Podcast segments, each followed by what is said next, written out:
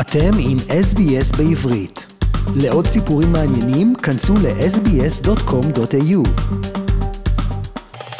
Shalom, Australia. Fortunately, we, we still need to talk about COVID. Of course, we have the Omicron variant spreading very quickly around the country. And residents at Gary Smorgon House in Melbourne were uh, this week isolating in their rooms, and visitation was suspended except for some exceptional circumstances. This is because an elder at the Jewish Care Facility tested positive for COVID last Saturday. The Jewish News understands the man was taken to hospital, is being assessed there as of yesterday. He was still there. According to Jewish Care, all other residents who are being fully supported by staff have since fortunately tested negative and will be tested again just as a precaution. Meanwhile, as the Omicron variant spreads, a host of Jewish medical experts and communal leaders are urging the community to take every measure and precaution available, including getting booster shots as soon as they are enabled to, to protect themselves but also to protect others.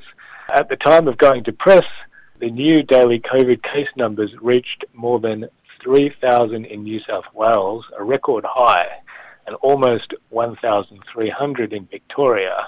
There were 39 people in intensive care units in New South Wales and 73 in Victoria. The Executive Council of Australian Jewry President Jillian Segal told the Jewish News with rising infection rates heading into the busy holiday period, she said it's important that as individuals and organisations, we continue to adopt, in addition to vaccination and boosters, a time-proven COVID-safe measures, including hand washing, social distancing, ensuring there's ventilation, and of course, mask wearing in indoor settings. We're talking to Shane Desiatnik, senior journalist at the Australian Jewish News, and you're listening to SBS Jewish Update with Nitza Lowenstein. Shane, uh, on a totally different topic, there was an attempt to ban an Israeli dance performance from the Sydney Festival.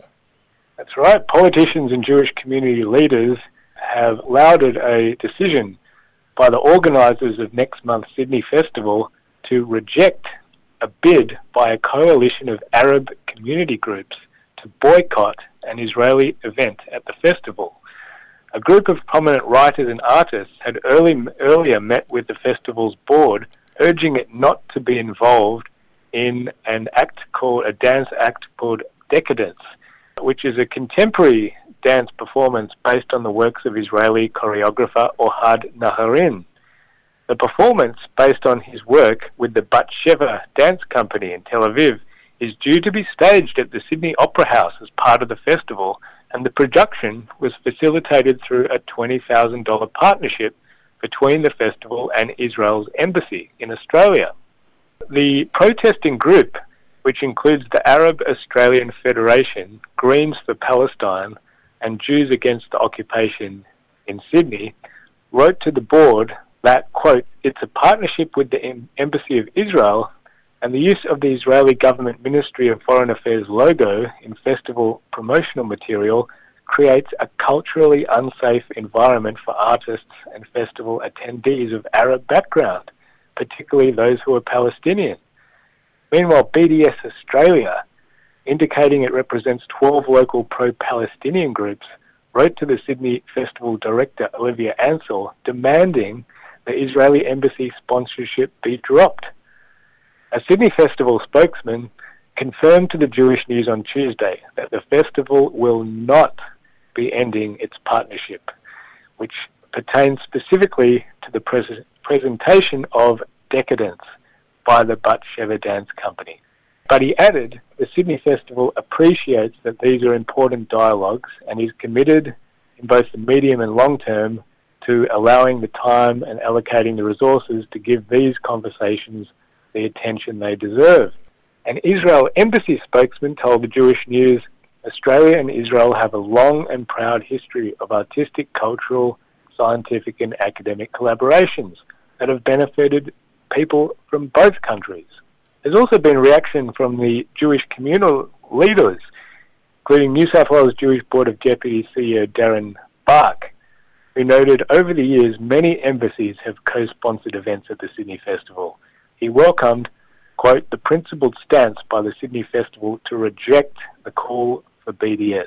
And federal member for Wentworth, Dave Sharma, tweeted, right now, the UAE and other Arab states are welcoming Israeli cultural performers and tourists as a way to promote peace and coexistence between peoples. But here, he said, we have the BDS movement opposed to coexistence in all its forms, rearing its ugly head in Australia. Such zero sum thinking, he said, by rejecting coexistence is not a recipe for peace, but one for perpetuation of conflict, and that has no place in Australia, he said. And Walt Secord, Deputy Chair of the New South Wales Parliamentary Friends of Israel and the New South Wales Shadow Minister for the Arts, wrote to the Sydney Festival directors that the demand to boycott Decadance was, quote, unfortunate, illegal, and unfair. And he added that economic boycotts against Jews in Israel have a long and ugly history. Good news is uh, the, the act is, uh, the performance is still going ahead and uh, people can come, come and see it and it's uh, spectacular dancing from the Batsheva Dance Company in Tel Aviv. Yeah, it's a big treat, and we're very lucky that we'll be able to see it in Sydney because don't think we can travel to Israel so quickly at the moment with uh, what's happening around the world with the new Omicron variant. Well, Shane, let's move to Melbourne because there are unbelievable news for Melbourne.